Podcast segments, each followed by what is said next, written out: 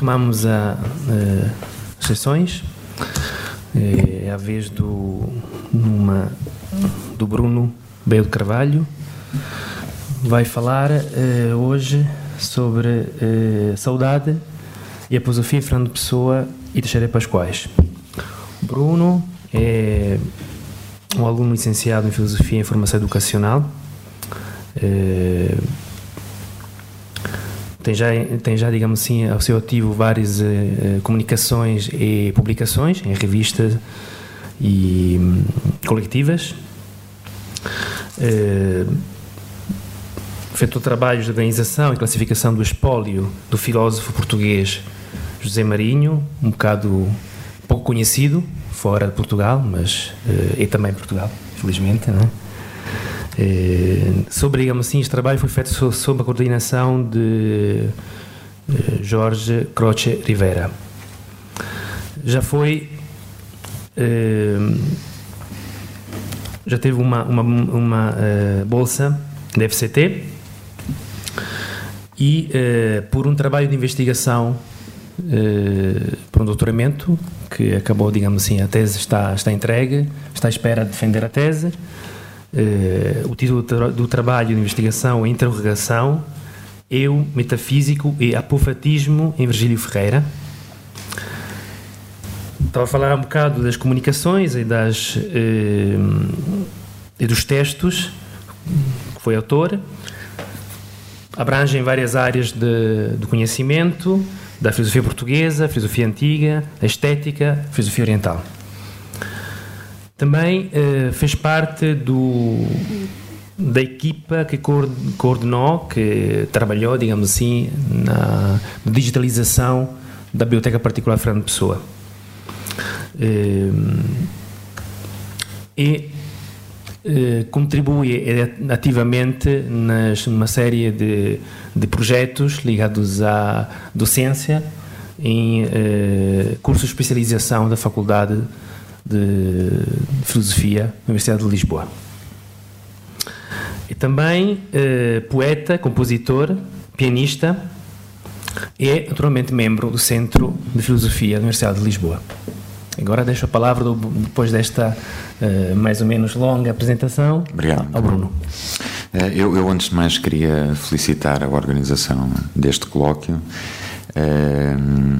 queria também agradecer o convite que muito me honra, uh, que me foi endereçado pelo Pablo e pelo António.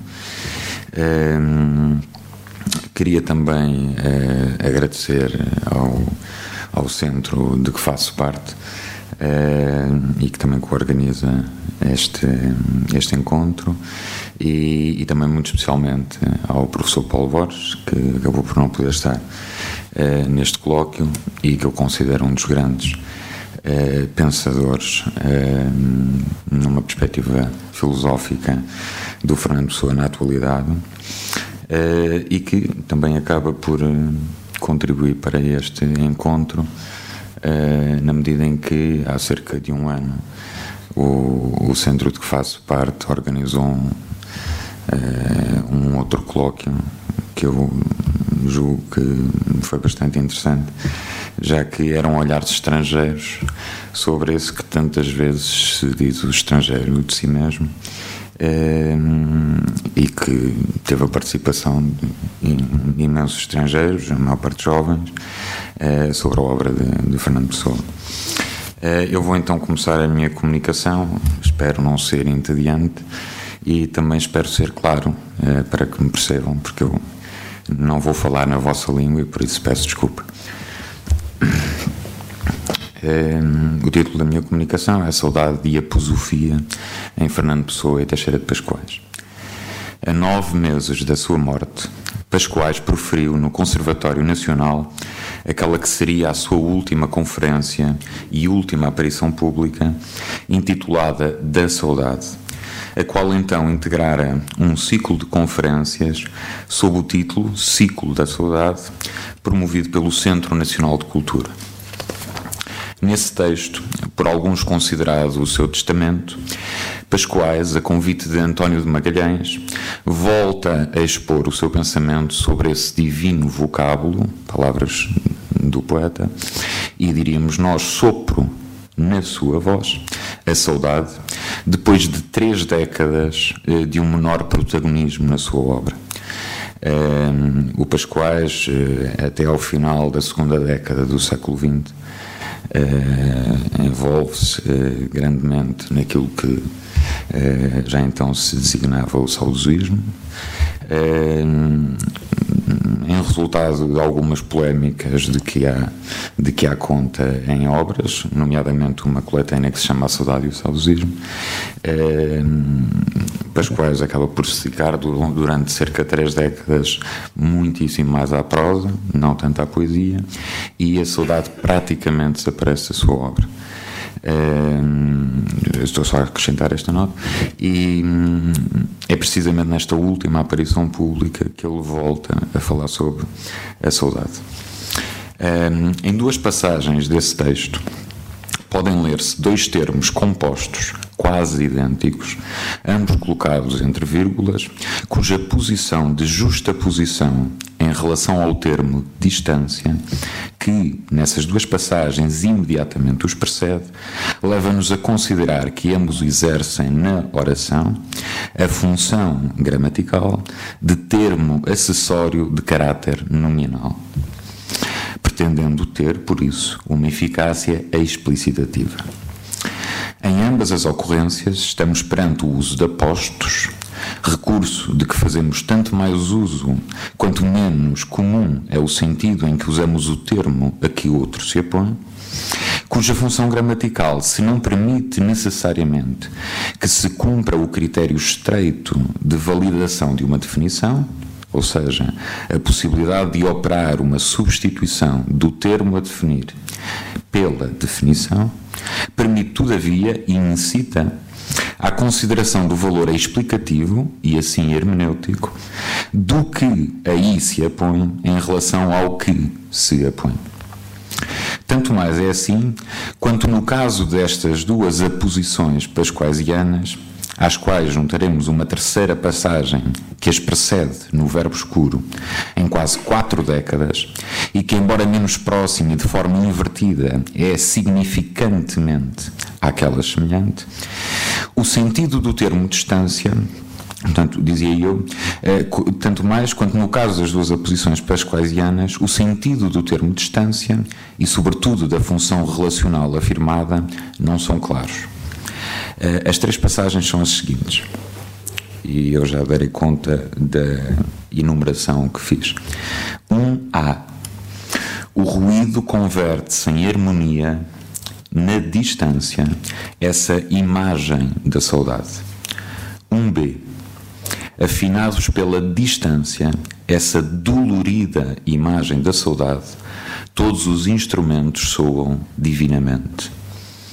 E, finalmente, segunda, portanto, dois, embora eh, se fizesse uma enumeração clássica seria a terceira. Ele, e refere-se Pascoais a o homem, e esta é, é referida ao verbo escuro. Eh, ele, o homem, gosta de se contemplar através da saudade, essa distância espiritual que dá perspectiva eterna ao ser frágil e transitório. Uma primeira análise deste conjunto proposicional pode desde logo concluir não da reversibilidade, mas do reenvio existente entre distância e saudade. Nos dois primeiros casos, um A e um B, o poeta faz explicar a distância recorrendo a termos, imagem da saudade, primeiro, e dolorida imagem da saudade, que representam uma modalidade da saudade, o seu ser em imagem e onde ela ocupa, portanto, a função explicativa decisiva. Na passagem do verbo escuro, a 2, recorrendo a uma modalidade da distância para indicar a saudade, acrescentando àquela, à distância, um atributo, a de ser espiritual, assim como a predica com um poder operativo, dar perspectiva eterna ao ser frágil e transitório. É necessário, assim, investigar essa, essa diversidade atributiva, bem como não só o mútuo reenvio já referido, mas as modalidades dele. Que significado tem, na obra e pensamento pasquais, essa relação de imagem de entre distância e saudade? O que é essa distância, noção assim subordinada à de saudade e definida relativamente como imagem dolorida desta? As respostas a estas questões Pascoais não nulas dá mais ou menos explicitamente na sua obra. Por isso, e antes de mais, torna-se necessário encontrar nela a presença da distância. Porque nela, porém, são poucas as referências específicas, e ainda assim não totalmente elucidativas, sobre a relação que distância e saudade mantêm, decidimos pela solução metodológica de procurar a presença da distância nas imagens da obra. Faremos por isso caminho da análise de uma distância estética e, eventualmente, de uma estética da distância ou do distanciamento, passando posteriormente a uma teoria da percepção, enquanto fenomenologia da percepção saudosa, momento no qual procuraremos mostrar como a imagem da saudade é, ultimamente, forma da percepção saudosa. Fosse mais largo o nosso âmbito e a metodologia a utilizar teria de definir as modalidades de presença da distância nas imagens de toda a obra, o que, porque de uma obra poética e de um pensar poético se trata, teria de passar pelo recenseamento ou levantamento em toda a obra da ocorrência de vocábulos poeticamente homólogos de distância e utilizados até em muito mais significativas, porque numerosas, ocorrências, tais como longe, longínquo ou remoto. Posteriormente, seria necessário analisar a ocorrência de expressões referindo o efeito perceptivo resultante da manifestação de antes numa posição de distanciamento relativo ao sujeito, casos do rumor ou rumoroso, do murmúrio, do lusco-fusco, a pouca luz, do sol pôr, do crepúsculo, da solidão, do silêncio, mesmo da indefinição. Este passo implicaria, por seu lado, que previamente se realizasse uma fenomenologia da percepção do distanciado, só assim tornando possível definir o objeto a ser procurado, um pouco platonicamente, esse efeito perceptivo, e deste modo identificado na obra, e procurado e identificado na obra. Estaríamos então aí em condições de avaliar da importância e valor hermenêutico da noção de distância e, por meio das imagens ou presença imagética desta, avaliar do seu estatuto enquanto categoria da saudade. Tal não é compreensível, compreensivelmente, como já ficou dito, o nosso intento. Porém, Tal limite não constrange apenas a determinação da extensão da presença do objeto de análise. O critério da significância dessa presença não tem de consistir na mera avaliação estatística. Neste caso, a quantidade de ocorrências idênticas, homólogas e derivadas, eh, enquanto produtos do distanciamento. A significância do nosso objeto de estudo está assegurada, já que a categoria que investigamos é formada, afirmada pelo poeta de Amarante como sendo imagem da saudade e da importância desta última, da saudade, na sua obra, não sendo necessário dar razão de importância, assim também o não será relativamente da sua imagem.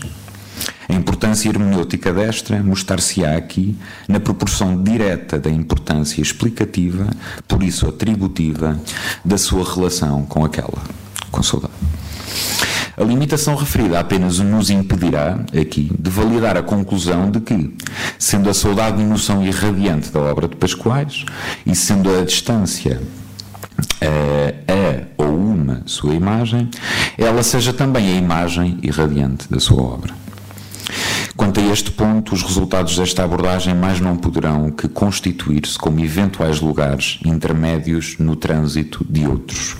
Estudos que, noutro âmbito, nós nos decidamos a realizar, ou investigadores da obra de Pascoais que abordem nas nossas, nos nossos resultados uma via hermenêutica a prosseguir.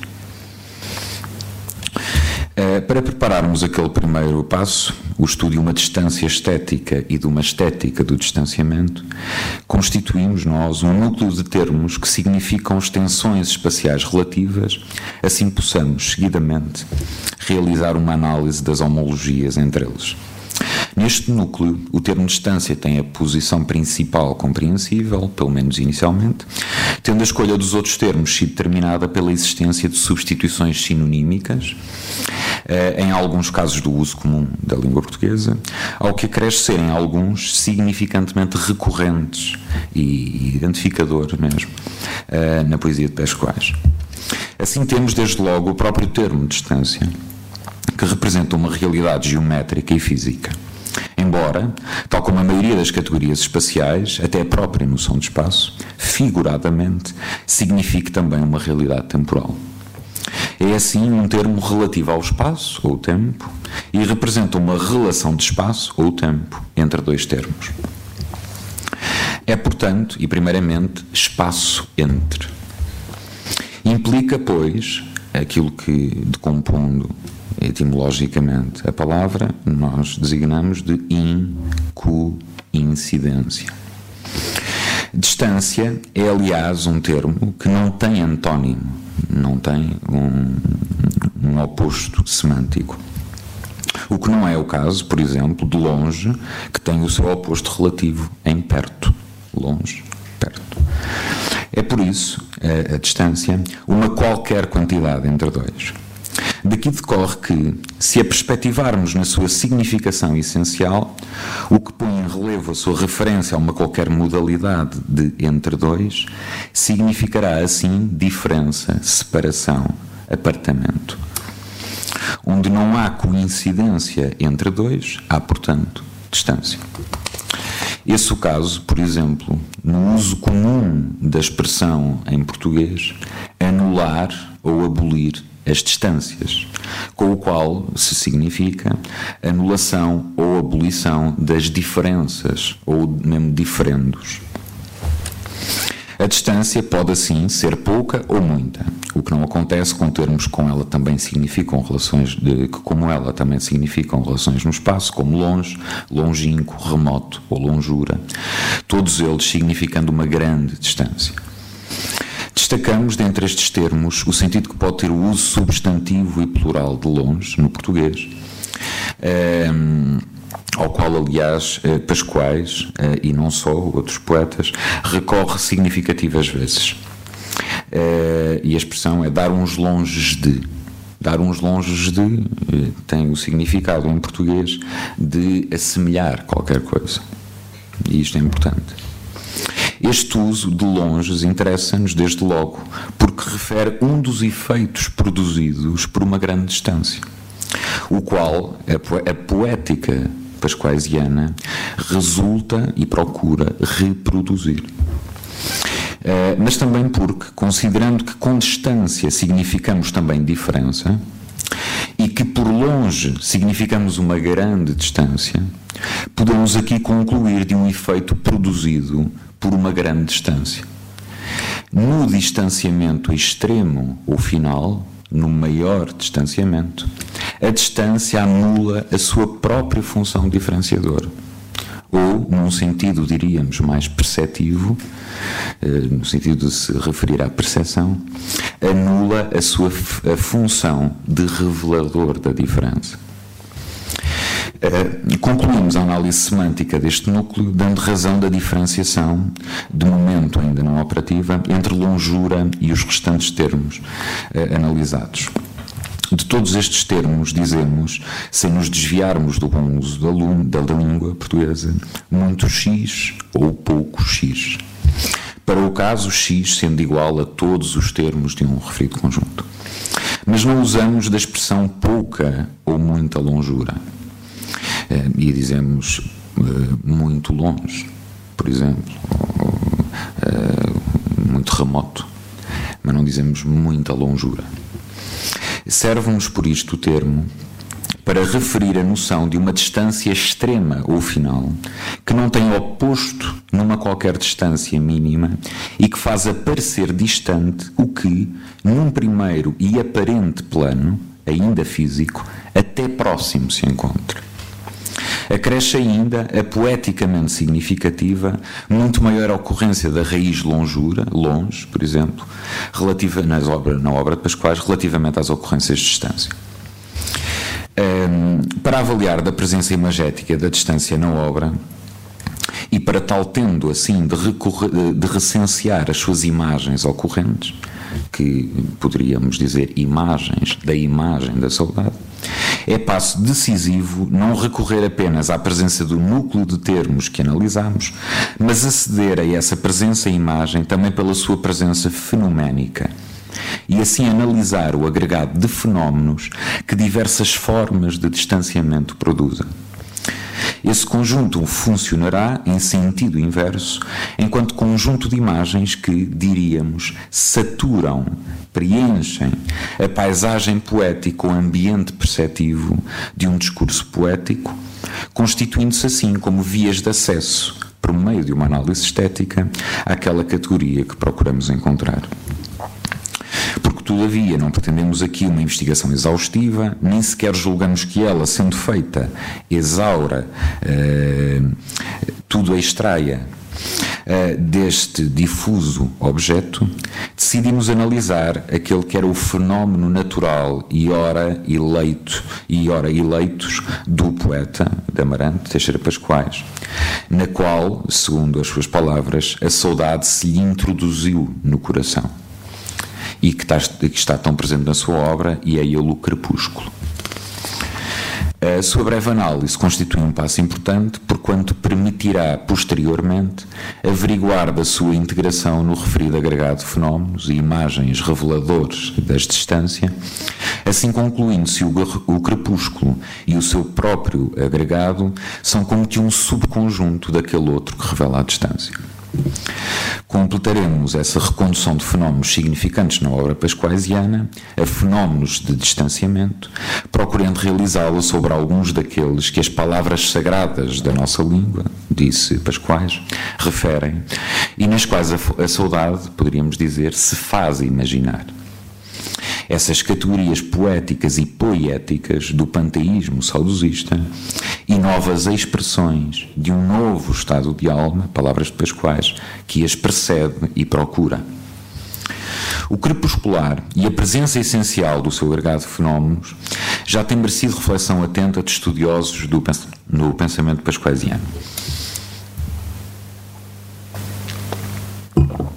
Em particular no que se refere à sua ontologia, onde ambiguidade, indecisão, indefinição são tudo, eh, tudo qualidades crepusculares, definem ser. Não foi ainda, todavia, suficientemente, porque diretamente, pensado esteticamente.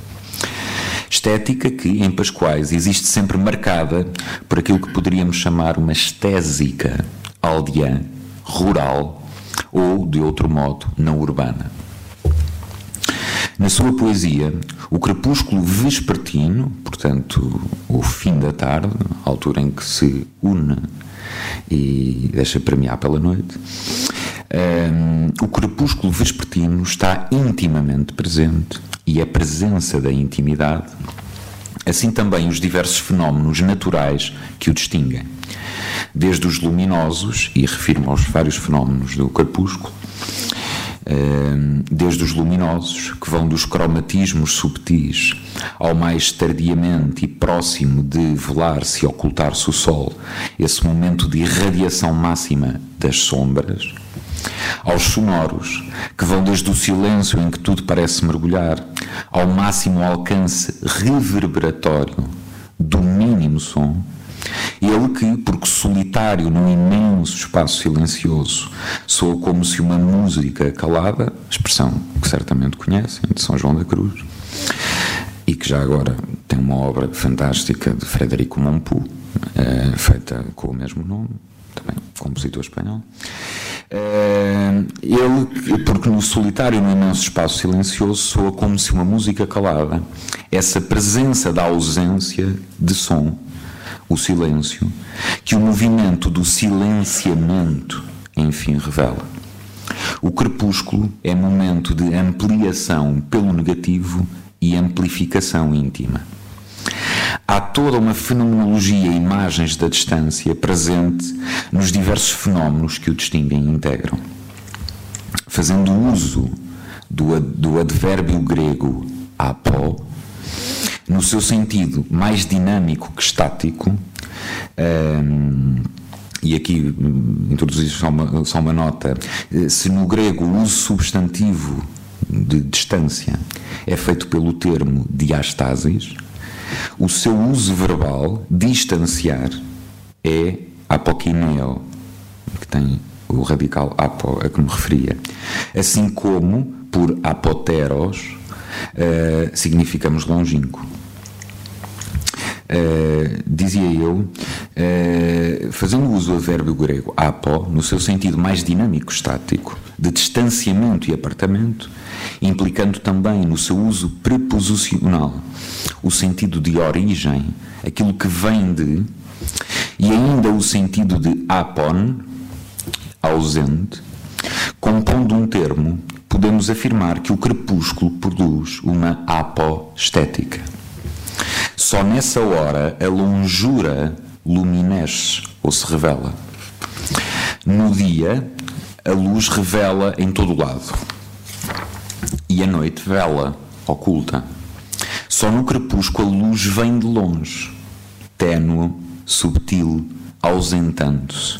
Só nessa hora a luz é longínqua e tudo satura e tinge no seu caminho com o sinal da longura.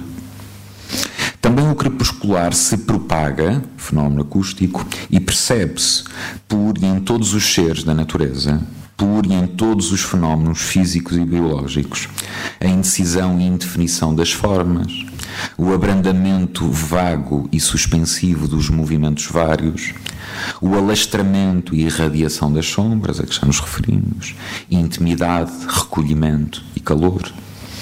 O silenciar-se da terra num limbo onde os seres diurnos já não emitem sons e os noturnos ainda não os emitem, e limbo e silêncio que assim permitem o murmúrio, o rumor e a reverberação longínqua e o ecoar do mais solitário e mínimo som numa audição envolvente da própria terra ou espaço. Estes fenómenos, o silêncio das cores numa fusão e coalescência longínqua, o silêncio das formas e o som da sombra, estou aqui a utilizar uma série de expressões sinestésicas que são, aliás, também, eh, não vou dizer recorrentes, mas presentes na obra de Pascoais, confluem todos na produção de uma longura de todos os estímulos sensoriais, num fenómeno perceptivo onde a atenção desata e se desarma, e o mais subtil e sen sentir se desencobre e torna possível. À distância extrema, os sons são murmúrios quase inaudíveis, imperceptíveis, que parecem já silêncio. As formas indefinem-se no crepúsculo, a sua hora natural, depois quais, a luz revela-se e revela o longe.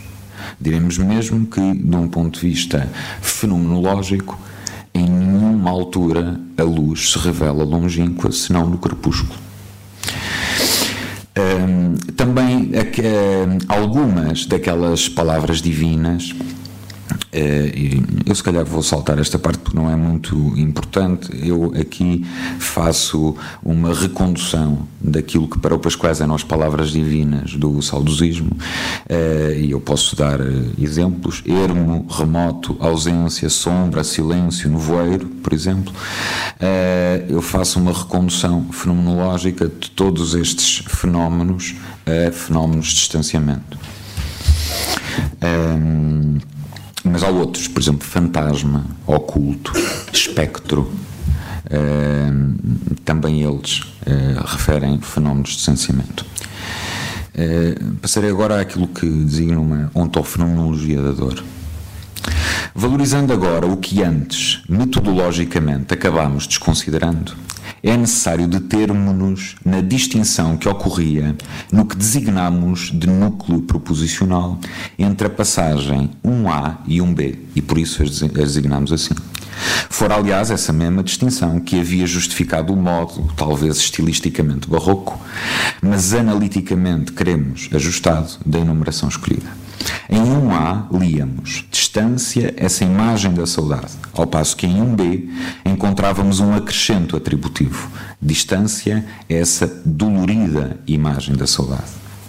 Devemos, pois, conduzir uma análise dessa especificidade adicionada à noção de imagem, nela procurando também encontrar as relações existentes com o anteriormente observado a respeito da noção de distância.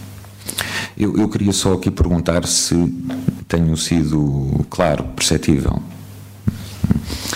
Hum, qualquer dor resulta de um estado de ou ser em incoincidência. Será tanto mais intensa quanto mais naquele que a padece. Esse estado, condição ou ser de incoincidência for concebido como definitivo. De outro modo, a previsão, ainda que desadequada ou falsa, de uma insistência temporalmente mais extensa, dilatada desse estado, é faltor de intensificação do mesmo. Aquela incoincidência é uma forma de apartamento, de uh, afastamento uh, no espaço. Possível ou não de abolir no tempo e por uma ação daquele que padece a dor, de outro ou por um acontecimento.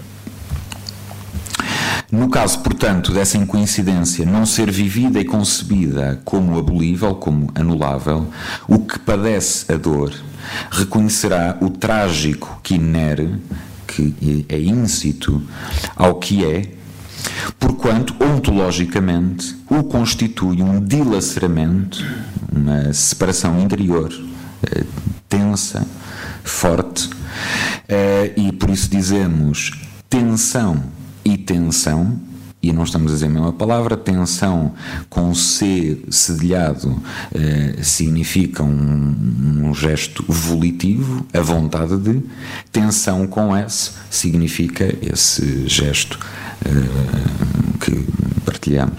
E, creio que também o, o, o C cedilhado também existe em, em castelhano. Portanto, uma, um dilaceramento, tensão e tensão com S, C cedilha, radicais.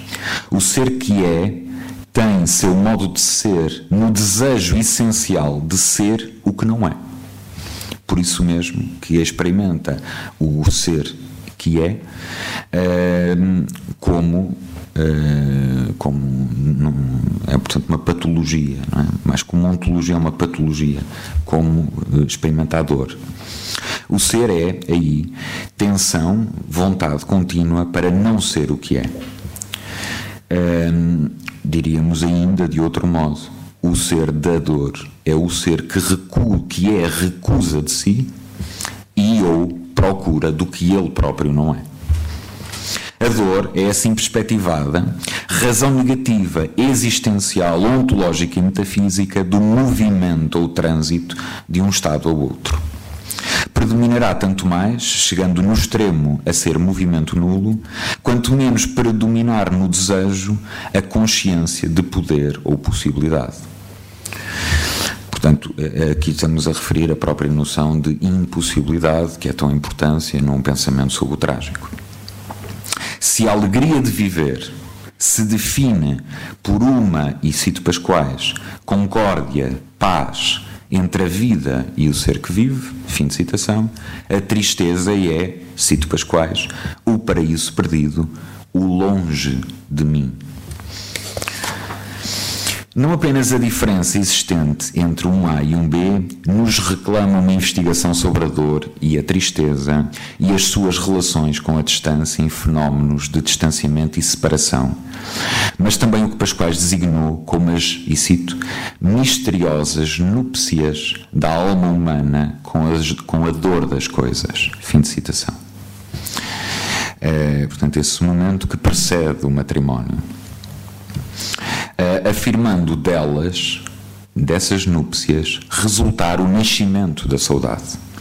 Como ainda, o que conclui a sua passagem supracitada,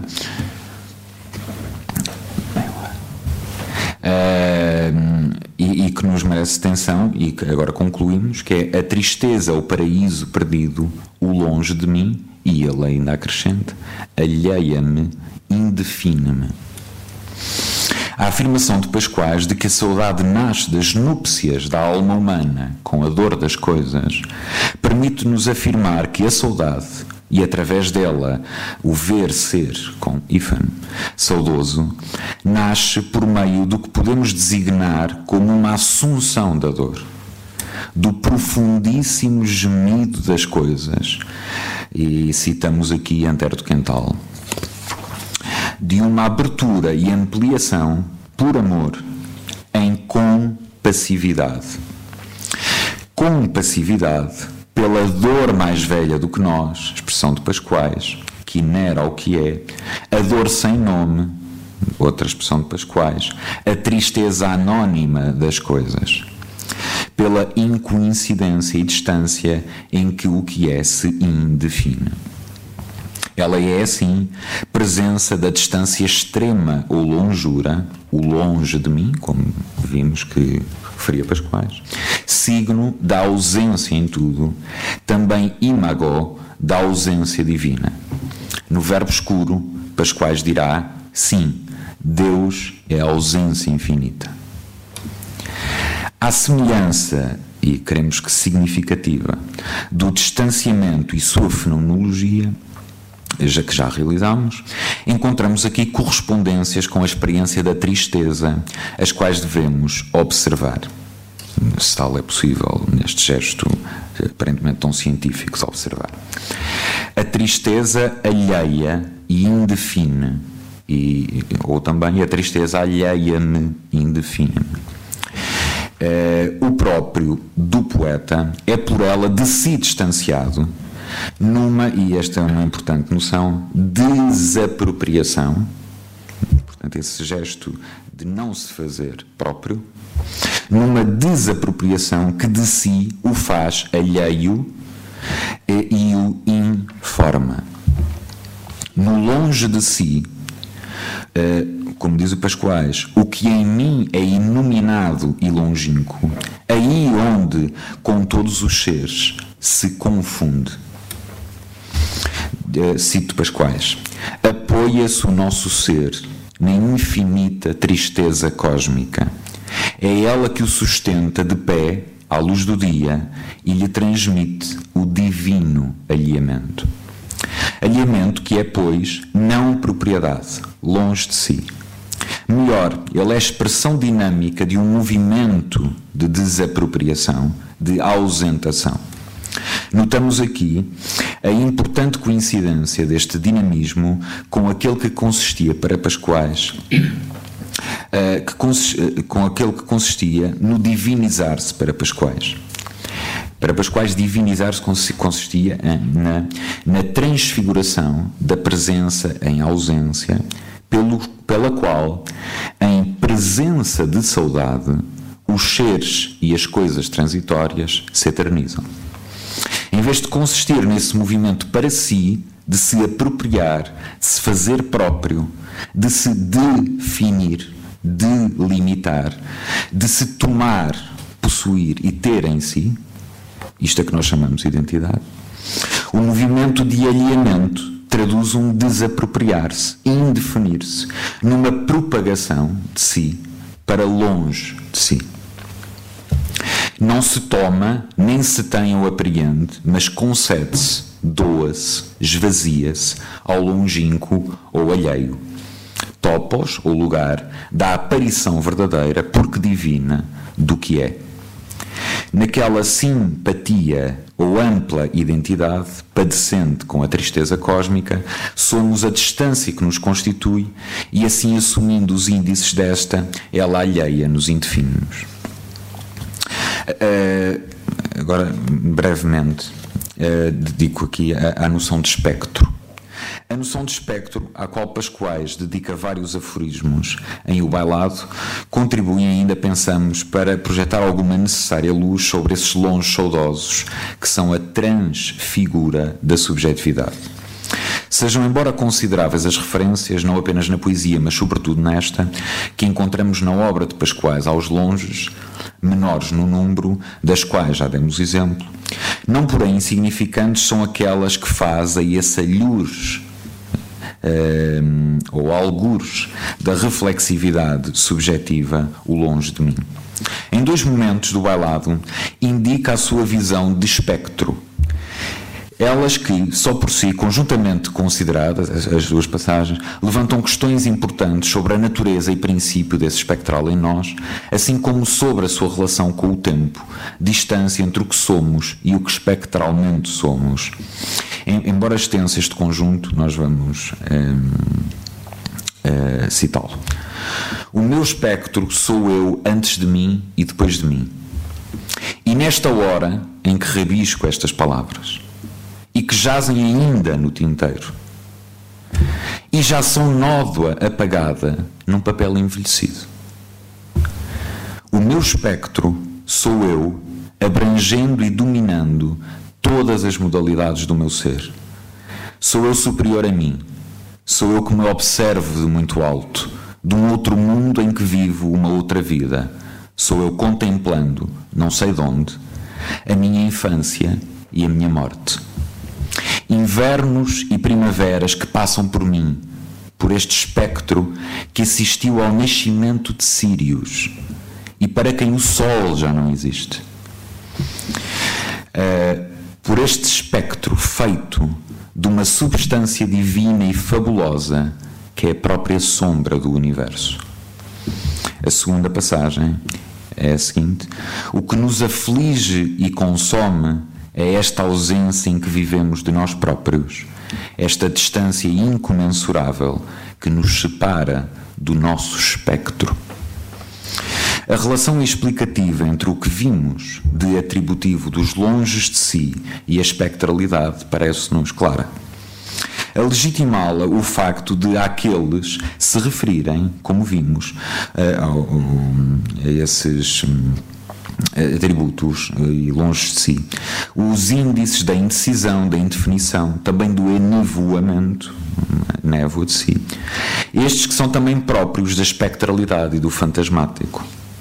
Mais apoia esta relação, embora certamente tal acabaria por diferir e adiar para uma análise completa da noção de espectro, uma mais cabal elucidação e esclarecimento daquela distância extrema da reflexividade subjetiva, longe de mim, quer a identificação do antes e depois de mim com o longe de mim, quer o facto de, por longe de mim, servirmos a expressão dessa distância incomensurável que nos separa do nosso, do nosso espectro. O longe de mim, esse distanciamento, podendo referir a longínquidade de um outro tempo presente à consciência, refere também a mais radical e metafísica longínquidade do outro, em mim, do tempo. Pela mediação da tristeza sem nome, há uma união anímica entre homem e natureza encontramos uma subjetividade ampla, suporte ontológico e metafísico de uma correspondência subtil, subtil e anímica, ou anímica, e que pensamos o fundo da vidência saudosa analógica, não convencional ou já cultural, mas nascida de uma simpatia viva, entre ambas as instâncias metafísicas, homem e natureza. Aos longes da alma humana correspondem os longes da natureza. No encontrar dessa correspondência, encontrando o homem o longe indefinido e crepuscular da alma saudosa e universal. A escuta das lágrimas de estudo, e poeta, o, o Pascoais exortava a que interrogássemos as lágrimas de tudo, essa afinação, ou ainda esse silenciar-se e ser o espaço íntimo e cordial, e, e significamos aqui coração, mas também uh, uh, o seu sentido acústico, o, o, espaço íntimo e cordial de reverberação do murmúrio e lamento da natureza e todos os seres, constitui a operação preparatória, esse tal noivado, que precede o matrimónio ontognósico entre homem e natureza gênese do conhecimento, amar, sofrer, ser saudoso. Num primeiro momento, assim, a estética pasquaisiana acorda uma simpatia com o distanciamento estético, um fenómeno estético, produzindo assim a afinação de uma vibração e cordialidade entre semelhantes, quem experiencia esteticamente e a própria obra, poeticamente com a revelação, mais das vezes crepuscular, dos fenómenos de distanciamento exteriores e naturais, assemelha o longínquo no homem, esse longe de si, assim simpatizando uma vibração remota, ecoante e distendida. A atenção ao longínquo, o alheamento, a divagação, Desperta assim a consciência das semelhanças, uma consciência semelhante que descobre uma outra intimidade em nós. Há disponibilidade ou disposição afinada e vibrátil que acorda e revela essa longura triste em que tudo aparece mergulhado, designamo-la nós assim de cordialidade. E cito Pascoais: Meu coração, que é só memória, em tudo se revê. Cada ser foi ele, por isso, vive esquecido de mim. Sou o estrangeiro, o desconhecido, ou, quando muito, o amigo da última hora. A tradição prende-o a tudo, menos à minha pessoa. Um, será, e agora cito José Marinho, será através do amor que o poeta Pascoais encontrará a íntima fusão da alma e do ser do homem com a natureza. Esse sentido espiritual e saudoso do coração desperta-o essa tristeza sem nome, acordada pela interrogação e escuta das lágrimas de tudo. É dos e nos longes que se escuta a dor mais velha do que nós, a dor sem nome, a tristeza anónima das coisas, tudo expressões pasquais. Afina-se assim o poeta, vibrátil e animicamente, pela distância, por um ver escutar interrogar longe, que é também o acordar cordial nos longe de si, do remoto de uma visão. E vou agora terminar com Pascoais e passar para a pessoa. É também porque, para Pascoais, a mitopoética saudosista resulta e revela um novo estado de alma que a passagem que realizamos de uma estética da distância a uma percepção saudosa e longínqua se, legitima. Avisava o poeta de Amarante ela, a alma, referia-se à alma, vive longe de nós. O que é necessário, portanto, é aproximar o homem da sua alma. De outro modo, diremos nós, distanciar-se para longe de si. A distância extrema ou longura, tal como ela foi por nós na obra do Pascoais pensada, uh, primeiro e derivadamente enquanto imagem da saudade, é assim forma reveladora da longura constituinte do que é ser de si a sua ausência, também do, que, do, do próprio homem. Ela é a expressão da forma da percepção saudosa da natureza, de Deus e de si. Isto é importante, eh, esta citação que vamos fazer agora de Pascoais. A presença de um ser não destrói a saudade que ele nos deixara ao afastar-se. Ele não regressa a nós inteiramente. A sua verdadeira presença é longínqua e saudosa. Fim de citação. A presença verdadeira e eterna, essa é em que é eterno o ser frágil e transitório, é pois a presença de uma ausência ou presença saudosa. Relação rememorativa com o presente que o distancia ausentando e assim divinizando. Diz Pascoais, um adeus Uh, creio que existe em castelhano a palavra adeus, de despedir. Um adeus me persegue de menino, para dizer adeus ao mundo vim. Sou sempre eterno adeus. Desgrenhadas figuras, soluçando, dizem-se adeus nos longes do meu ser. Fim de citação. Esta despedida, outra forma de eh, quando dizemos adeus, despedimos-nos. Esta despedida, dizer adeus, traz à presença o ausente e o extremo distante todo o tempo por meio dessa distância espiritual em que a saudade se imagina. Distância certa que é feita da morte de tudo o que é do templo confluído e suspenso, que se revela, enfim, enquanto imagem da presença saudosa, como forma aparicional do que é, percepção imaginante e imaginação percepiente por meio do remoto de tudo, por meio de tudo que vem de longe. Uh, termino. A distância, enquanto modalidade imagética da saudade em Pascoais, significa, enfim, esse movimento remoto de um síntono ecoar dos longes de nós e de tudo, numa abertura distensiva e de si libertadora, em que o tempo se reabsorve na presença daquele adeus e despedida. Nesse despedimento e adeus, deixa o homem de se pedir a si mesmo, de por si carregar e tingir tudo quanto vive do pedido de si. Operação cordial, pela raiz sem fundo, que é afinal a extremidade e rubro ápice do vespertino crepúsculo de si. Nela, porque é na ausentação e recordação que os seres verdadeiramente aparecem, este adeus é, simultaneamente, saudação. Saudação esta que, por, que, porque homens e seres que o aparecem, longínqua e saudosamente, na sua ausentação, é enfim unicamente saudação, sem quem saúde. Uh, aqui faço uma, uma série de jogos etimológicos uh, com a palavra saudade, que uh, significa. há uma série de termos que originam eh, em vez de escolhermos entre eles eh, a posição que vai sendo cada vez mais consensual, é abarcá-los a todos, um desses sentidos é a saudade como salvação, saúde, eh, que proveniente do salutate latino, ou do salutare, que é saudar. É? Portanto, quando saudamos, também salvamos.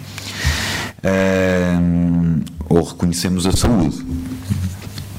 Fernando Pessoa, ainda que pensada deste modo a saudade em Pascoais, enquanto ultimamente não referenciada a si nem ao que existe, mas à ausência de si e do que existe, ela não deixa, todavia, de expor e propiciar em vários momentos da sua obra poética aquele que julgamos o equívoco fundamental, não só do entendimento e ideação da saudade, mas mesmo da sua vivência emocional.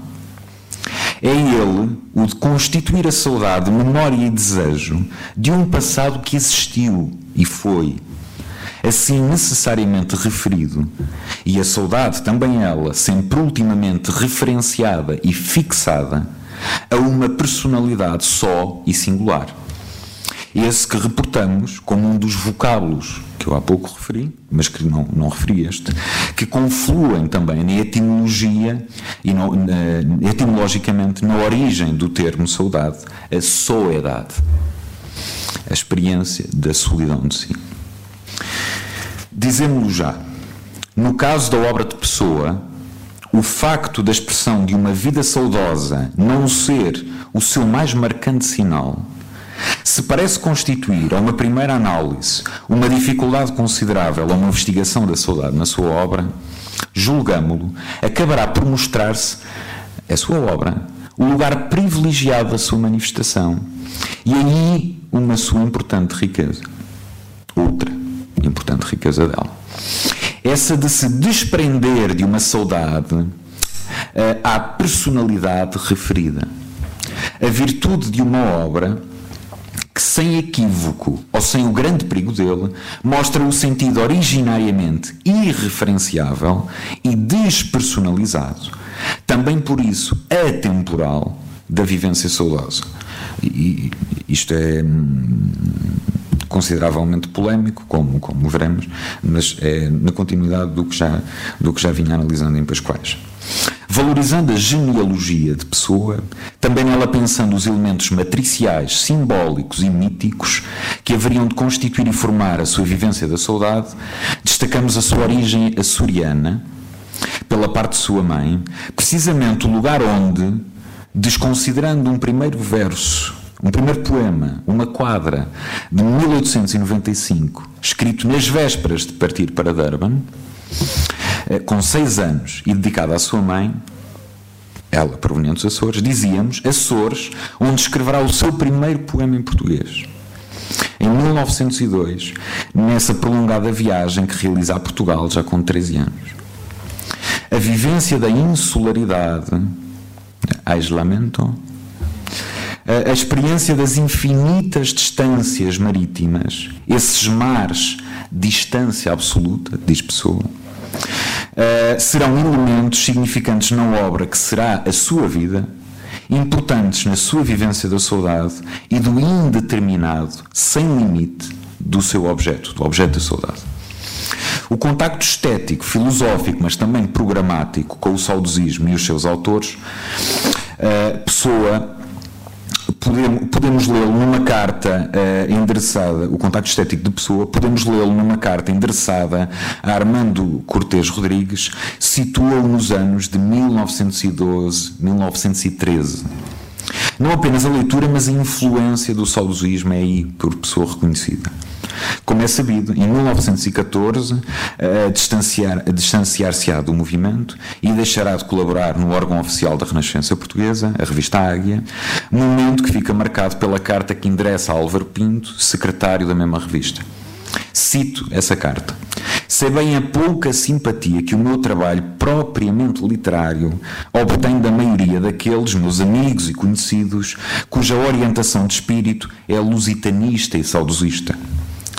E diz Pessoa trabalho propriamente literário, isto é, os seus textos não de crítica literária, mas obras como o seu drama estático, O Marinheiro, a qual se referiu o, o António ontem, cuja publicação lhe havia sido recusada. Este distanciamento estético em relação ao saudosismo, também se manifestará nas poucas ocorrências e certamente a, a não recorrência de alguns dos divinos vocábulos, como disse Pascoais, dos eleitos para os poetas daquele movimento. E entre eles está precisamente o termo saudade. Eh, eu, se não, não, não erro, eh, Alfredo Antunes contabilizou-os na obra, na obra editada pela Ática, 11 volumes, 57 ocorrências apenas do termo saudade, uh, um número considerável delas no plural, o que diminui o seu significado e importância. De facto, na sua obra, o termo pouco presente está, sendo o livro do desassossego aquele em que mais vezes o encontramos, quase tantas como no resto da obra. E Alberto Queiro, aquele heterónimo, onde é inocorrente, salvo como manifestação do mestre, como espaço pleno manifestação por parte de pessoa, da anti-saudade. Diz o décimo poema do Guardador de Rebanhos, uma encenação de diálogo com o autor do poema. Olá, guardador de rebanhos, aí à beira da estrada, que te diz o vento que passa? Que é vento e que passa, e que já passou antes e que passará depois. E a ti o que diz? Muita coisa mais do que isso. Fala-me de muitas outras coisas de memória e de saudades e de coisas que nunca foram. Nunca ouviste passar o vento. O vento só fala do vento. O que lhe ouviste foi mentira e a mentira está em ti.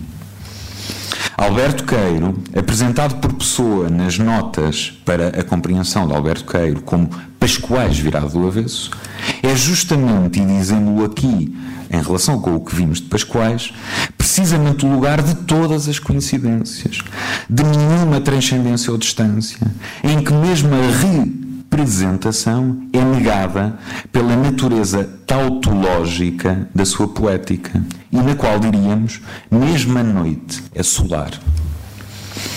Em Queiro, plenitude da presença, toda a distância, futura ou passada, mas também presente, é desconexa e sem, sem, sem sentido. O ausente simplesmente não existe. Algo ser representativo de outro é absurdo. O próprio presente temporal é negado por quanto relativo ao que não é. E cito Alberto Queiro: o que é o presente? É uma coisa relativa ao passado e ao futuro. É uma coisa que existe em virtude de outras coisas existirem. Eu quero só a realidade, as coisas sem presente. Não quero incluir o tempo no meu haver. Não quero pensar nas coisas como presentes, quero pensar nelas como coisas.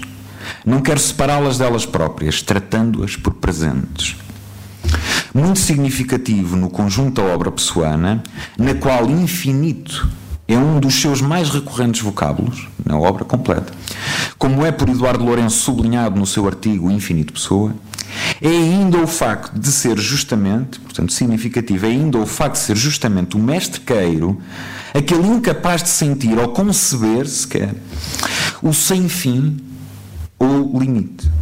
Num diálogo entre Campos e Queiro, transcrito por Campos nas notas para a recordação do meu mestre Queiro, lemos o seguinte: Mas você não concebe o espaço como infinito. Você não pode conceber o espaço como infinito. Não concebo nada como infinito. Como é que eu hei de conceber qualquer coisa como infinito? E mais adiante, o que não tem limites não existe. Existir é haver outra coisa qualquer e, portanto, cada coisa ser limitada. O que é que custa conceber que uma coisa é uma coisa e não está sempre a ser outra coisa que está mais adiante? Fim de citação. Por fim, é ainda o queiro que é queiro, mas, e cito o, o, o Campos, mas queiro doente, hum, que, que nos poemas, o, o queiro dos poemas em conjuntos, que logo no início do quinto poema dirá, no gesto revelador de uma saudade do presente, tal a que vimos em Pascoais, como se numa alucinação febril. Dirá Alberto Queiro, pétala dobrada para trás da rosa, que outros dizem de veludo. Apanho-te do chão e, sublinhamos nós, de perto contemplo-te de longe. Uh, eu não cito o poema completo, mas no poema Alberto como que acorda deste transe de longura e retorna uh, àquela, à coisa sem presente. Como afirma António Dias de Magalhães, no seu artigo Metafísica e Saudade, sentir-se plenamente ser e saudoso implicaria contradição. Queiro é o lugar absolutamente singular dessa experiência em pessoa, mais até do que uma experiência de uma plenitude ainda colhida de reflexividade, aquele sentir-se plenamente da afirmação de Dias Magalhães, é a simples vivência de sentir plenamente tudo o que é ser plenamente isso mesmo sem nenhum mais ou ultra ou outro que possa aí ser significado, indiciado ou que aí seja exigido ou que falte ao presente. Mas aqui chegados, como pensar então a saudade em pessoa? Diríamos já que ela é justamente indicada negativamente pelo próprio queiro, onde ela é o seu grau zero. A distância e a ausência são os sinais a procurar essa relação mnésica e desiderativa, de desejo, que por aqueles se constitui e que logo em relação ao presente se manifesta. Uma obra ou pensamento saudoso implica sempre, necessariamente, uma metafísica da ausência.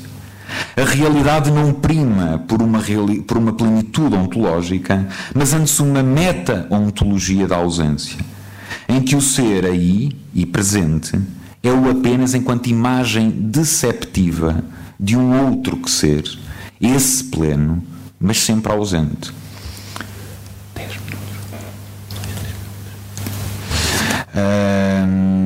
Só referir aqui que relativamente a deceptivo podemos vê-lo uh, etimologicamente, uh, tal como vemos um conceito podemos ver um deceito, sendo que conceito é agarrar a coisa, deceito é largá-la. Hum? Portanto, quando nós nos decepcionamos, eh, largamos, largamos a coisa ou vemos que não temos nada na mão, ela desaparece. Eh, a ausência é excessiva, é sempre mais face ao presente, a qualquer presente. O que é presente por ser, é entediante e monótono. O seu limite é não ser outra coisa. A sua determinação é o pouco de ser só um. O imaginar-se tudo, de todas as maneiras, colhe aqui, pensamos, o seu sentido saudoso. É a distância extrema o que se furta a qualquer determinação ou concretização, essa distância abstrata de que nos fala a pessoa.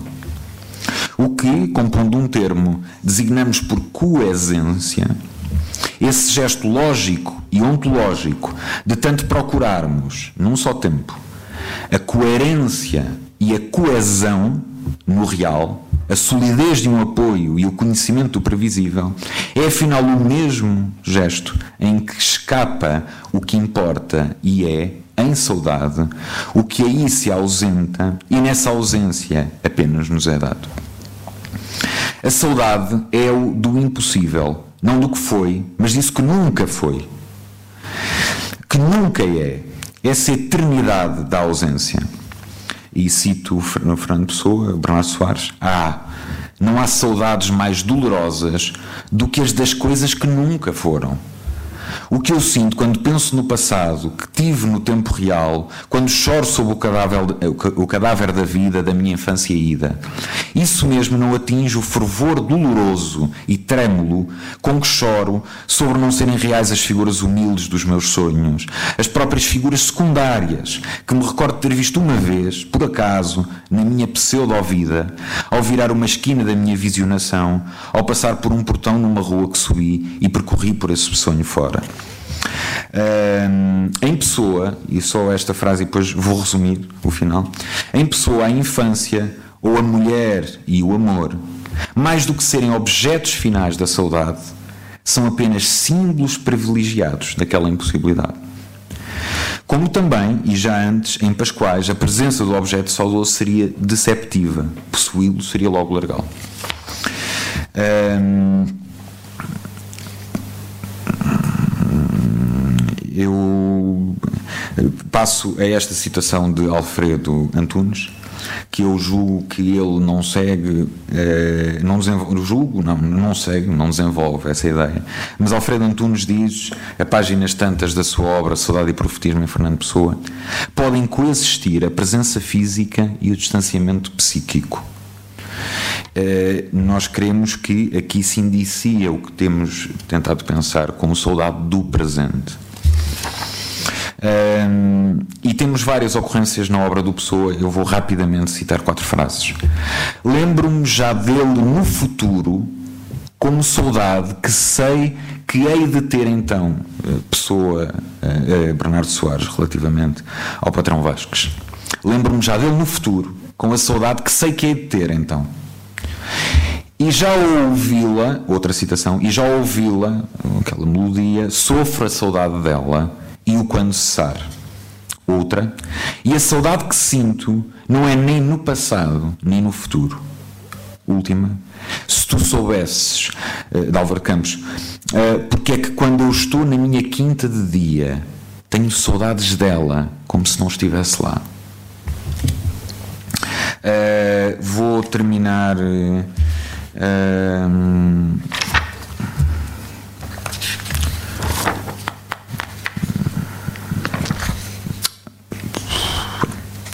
Posso? Tenho tempo para um parágrafo final? Um parágrafo, um parágrafo final.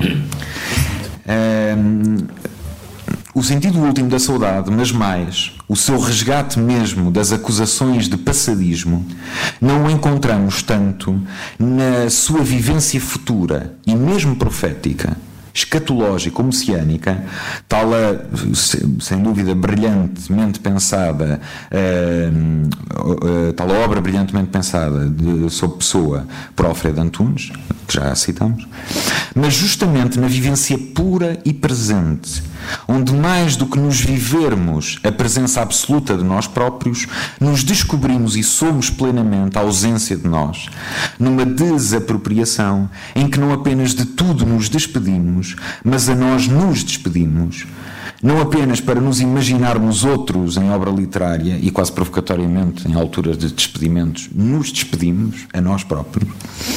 Um, um, mas a nós próprios nos despedimos não apenas para nos imaginarmos outros em obra literária, tal o sucesso, mas também o fracasso de pessoa, mas para sermos toda a ausência de nós, a distância infinita de nós, de todas a mais plena libertação, mais que humana, porque mais que uma, tal a exortação, porém, que continuamente, como aquele som encantatório que vem no som das ondas, nos faz, entre as linhas de todas as páginas, o vate poeta. Lembramos, só para terminar essa passagem da mensagem, que voz vem no som das ondas, que não é a voz do mar. É a voz de alguém que nos fala, mas que, se escutamos, cala, por ter havido escutar. É só se meio dormindo, sem saber de ouvir, ouvimos, que ela nos diz a esperança, aqui como uma criança, dormente, a dormir, sorrimos. Fim de citação. Voz que nos exige um desvio da atenção auditiva, um como que fingimento de não escutar. Fingir que não escutamos. É assim essa exortação e perigo que Pessoa nos faz, nas entrelinhas e intervalos das suas páginas e de toda, de toda a sua obra, que também ela se cala se a propositamos e concebemos ao escutar.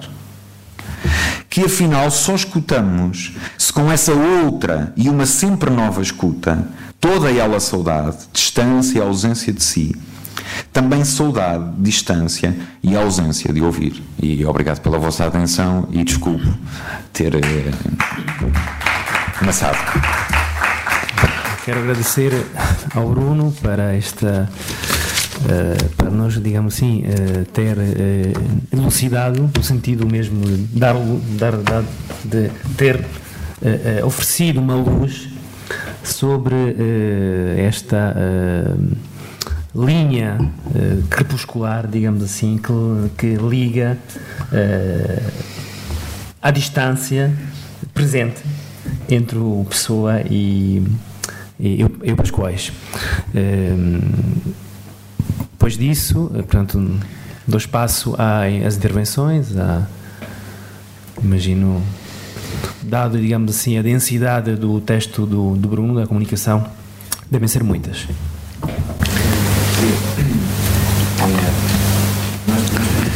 Sim. Una parte de, lo que yo dije, dije algo que tenía mucho sentido.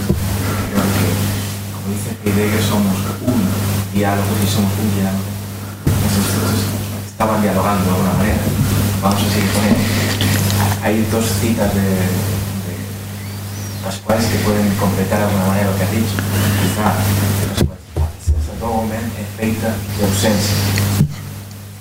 Homem é para si próprio a sua mais íntima saudade. Essa ideia, essa ideia de la saudade como, ya lo he repetido antes, como la presencia de la ausencia, la presencia de la ausencia, tanque eh, aquí en, en Pascual.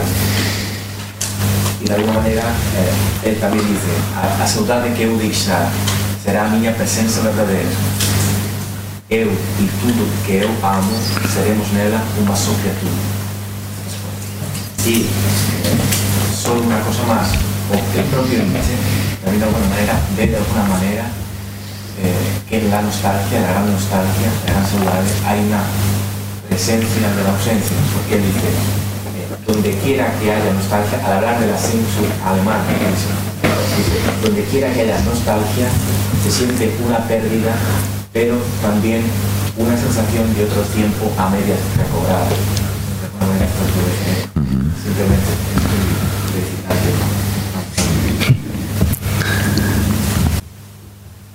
Se não houver nenhuma intervenção, eu queria também uh, como diz, acrescentar alguma coisa depois do aquilo que foi acrescentado pelo, pelo Pablo. Uh, vou retomar uma passagem do Bruno, falou, por exemplo, da ausência de limite, ou seja, a ausência do infinito, ou seja, a, a, não é ausência, a recusa do infinito em Cairo, citando o, o tal poema atribuído ao Cairo que foi encontrado uh, há dois anos no, num livro do, da biblioteca particular, John McKinnon Robertson, cito apenas primeira linha e a última. Gosto do, do seu porque não acho que ele seja infinito. A última linha do, do, do, do lindo poema, pronto, esta linha já não é demonstra que a atribuição, pelo menos não é, pende para o Cairo, tudo é limitado, tudo é definido, tudo é coisas. Uhum. Portanto, pronto, isso é só para acrescentar alguma coisa. E, e depois, um, mais uma citação do, do, do Pessoa para uma, uma, uma, em definitiva, uma pergunta que queria fazer ao, ao Bruno. Uh, se calhar estou a citar mal, não estou a decorar bem a passagem do mar português. Só do ponto pessoa diz, uh, neste poema, uh, nesta stança, digamos assim, só quem dobra o cabo bojador pode ir além da dor. o Bruno falou muito a questão da dor, uh, forma, digamos assim, uh, foi uma premissa, e, e falou muito a questão da, da dor, evocando muitos lindos poemas do, do Pascoais. eu queria perguntar, portanto, ao Bruno que se calhar se pudesse elucidar ou explicar melhor, falou também da saudade em pessoa, quanto a dor em pessoa, se a dor em pessoa está ligada à saudade, ou se temos que falar de um outro tipo de dor em pessoa além da dor de existir, não é? Uhum. Do, mal de, do mal de viver. Se é um outro tipo de dor tão, tão funda, tão profunda. O Bruno citou muitas vezes, citou algumas, algumas passagens do livro do, eh, da Fredo Antunes, onde, digamos assim, a saudade aparece na obra de Pessoa um número limitado. Também citou uh, uh, o estudo interessante do, do Dr. Lourenço sobre, do contrário, a questão, digamos assim, da, da, da palavra infinito. Portanto, queria perguntar ao Bruno se teve uma, uh, até agora, depois de de muitos anos né, de leituras, de, não apenas do, do, do, Pessoa, se teve, digamos assim, uma, uma, uma capacidade de uh, determinar, detectar quantas vezes aparece a palavra dor no, no Pessoa e em que tipo, digamos assim, dimensão. Não sei se foi, foi claro. Foi, foi, então. Para já, uh, devo começar por dizer que não fiz esse, esse estudo uh, mais uh, estatístico ou quantitativo, que aliás não tenho nada à partida contra ele, uh, mas não, não o fiz. também não foi nunca uma questão, e até fiquei um pouco perplexo, que não consigo averiguar completamente a razão, não foi nunca uma questão que me tenha tomado e já trabalhei esta, esta questão particularmente um, em vários autores, uh, vários autores portugueses. Posso distinguir, uh, certamente, que uh, falei da, da dor a propósito de Pascoais e porque o próprio, aquele, aquele conjunto de, cita, de citações a isso obrigava o, a investigação, mas e, e, e não falei de de toda a densidade em que a dor aparece em, em Teixeira de Pascoais e, e fui porventura demasiado árido e, e conceptual a trabalhá-lo, mas interessava-me aproximar essa noção de dor e a tristeza que eu, aliás, nas notas do texto utilizo a distinção de Spinoza, a dor é algo corporal e a tristeza é anímico, da alma, e portanto o interessava-me só para estabelecer esse, essa comparação, mas de facto há uma coisa: é que lendo a obra de Pascoais, lendo a obra de um Antero, Uh, há uma, desde logo, uma presença e uma união com a natureza uh, que é muito distinta de qualquer uma uh, em pessoa, e há, sobretudo, uma. Um, aquilo mesmo do, do, do Pascoais, a dor das coisas, e já em Antero, é como que uh, o fundo da voz poética de, por exemplo, uh, referindo-me a estes dois que citei, mas, por exemplo, poderia citar o filósofo Sampaio Bruno, em que, sem uh, nenhum tipo de concessão uh, ou de exagero, podemos dizer que a sua ontologia é, de facto, uma patologia. Mas dizia eu que se é assim com Pascoais, eh, eu diria que com pessoa não é essa dimensão patológica eh, das coisas, portanto, o seu sofrimento, mas é muito mais o sonho delas, o, excesso uh, delas, que é por que é por pessoa e que é para pessoa uh, esse fundo da, da sua própria poesia e, e da sua heteronimia. Não creio, e, e, e posso estar errado, que a, a, dor em pessoa possa ser entendida como, por exemplo, num autor como Pascoais, muito franciscano é, e não, não creio, é, é uma dor de facto mais, mais metafísica é a dor do limite. eh, Que, é- que, eu, que eu acho que é sempre paradoxal em pessoa, porque o queiro, eh, eu diria que é a experiência mística, é o, o axis eh, pessoano. E eu acho que aquele até eh, aquela simulação de escrever o guardador de rebanhos em cima da cómoda e que é de facto uma simulação, não é uma construção, não é um logro, não nos quer enganar. Ele queria como que dar expressão a essa experiência que é calada de, e mística dessa absoluta coincidência e plenitude que constitui o queiro. Mas o- a- perplexidade daquele dia é precisamente essa: é que o queiro hum, é, é preci- a plenitude do limite, a plenitude do, da- do finito. O Pablo quer intervir? Já estamos de fora do tempo limite. Ah. Pronto. Falando dos limites, pronto, já excedemos o tempo Eu limite. peço desculpa. Não. Muito bem. Obrigado a todos e regressamos às 4 horas com uma série de comunicações mais breves. Até já.